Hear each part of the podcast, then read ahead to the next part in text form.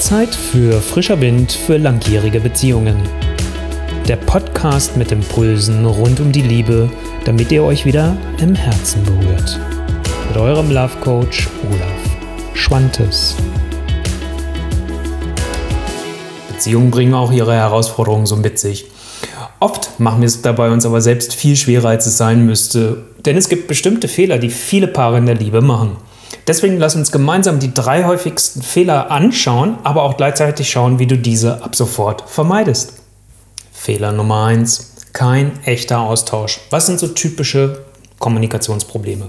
Ich erlebe immer wieder bei den Paaren, die zu mir kommen, dass entweder sie sich in Missverständnissen verlieren, das Gefühl haben, die andere Person versteht mich nicht wirklich oder schon gar nicht mehr miteinander kommunizieren. Und so vermeidet man immer mehr über sich als Liebespaar zu sprechen. Und deswegen ist es so wichtig, umgekehrt eine offene und ehrliche Kommunikation miteinander zu etablieren, dafür überhaupt einen Raum zu schaffen, Vertrauensraum zu schaffen. Das, was künstlich geschieht, wenn Paare zu mir kommen und mit mir zusammenarbeiten, wo wir auch diesen künstlichen Raum aufmachen letztendlich, wo alles gesagt werden darf, wo man auch zuhört, wo man versucht, eine Idee zu kriegen, was den anderen beschäftigt. Denn oft scheitert es auch daran, dass ich erwarte, dass die andere Person mich versteht. Das ist aber ja gar nicht möglich, weil ich stecke ja nicht in der Haut des anderen oder der anderen und habe nicht die gleichen Erfahrungen gemacht. Also das heißt, da gibt es auch so ein paar Mythen und Glaubenssätze, die wir so mit uns rumtragen, die es sich auch lohnt übrigens aufzulösen. Aber wir sind hier kein echter Austausch beim Fehler Nummer eins. Wichtig wäre es, schafft euch so einen Raum, einen Vertrauensraum, wo ihr echt miteinander sprechen könnt. Fehler Nummer zwei. Fehlende Zeit und fehlende Ziele sind zwei Dinge eigentlich für sich getrennt, aber oft höre ich sie einfach von den Paaren, die zu mir kommen, zu Beginn ganz oft gemeinsam.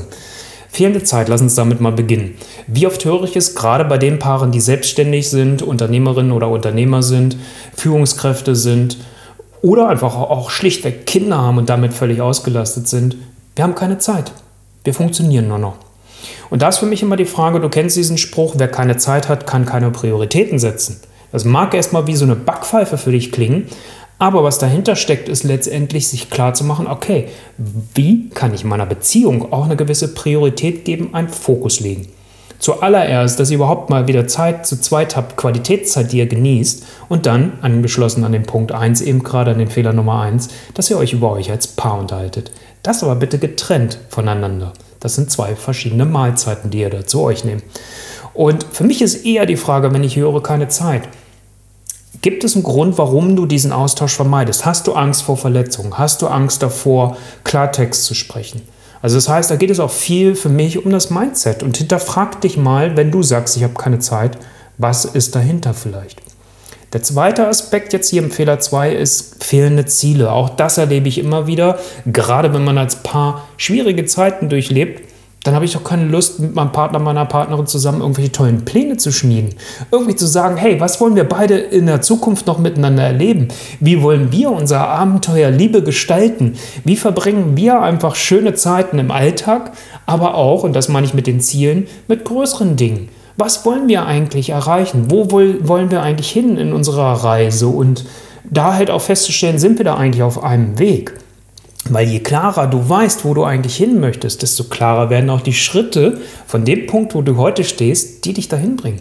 Und umso klarer wird auch, ist es euer gemeinsamer Weg? Ist es etwas, was du in der Beziehung für dich alleine realisierst? Oder ist es diese Beziehung einfach nicht mehr für dich? Also diese Ziele geben so viel Klarheit. Das ist Fehler Nummer zwei. Und damit sind wir auch schon beim dritten Fehler, der mir immer wieder begegnet. Und das ist Passivität, Aussitzen von Problemen. Und du weißt es, in der Politik funktioniert das Aussitzen schon nicht, zumindest nicht auf Dauer. Also funktioniert es auch in deiner Liebe erst recht nicht. Und zweitens, wie gehst du dann mit dir selbst und deiner Liebe auch um? Also das würde ich dann schon mal hinterfragen. Aber nochmal, das soll jetzt hier gar nicht so von der Kanzel herab sein, sondern es ist letztendlich, hey, auch das ist normal, dass wir manchmal einfach in so einer Passivität drin sind. Und mir ist es wichtig, wie kannst du es schaffen, dass du Dinge wieder aktiv angehst, dass du das Gefühl hast, du kannst aktiv deine Liebesbeziehung mit deinem Partner, mit deiner Partnerin gestalten. Das, was ich im Fehler Nummer zwei eben schon gesagt habe, zu sagen, okay, hier sind wir, jawohl, da wollen wir hin. Und dann gemeinsam, so wie ein Paar heute in der Zusammenarbeit gesagt hat, einen Actionplan, Action Steps miteinander festzulegen.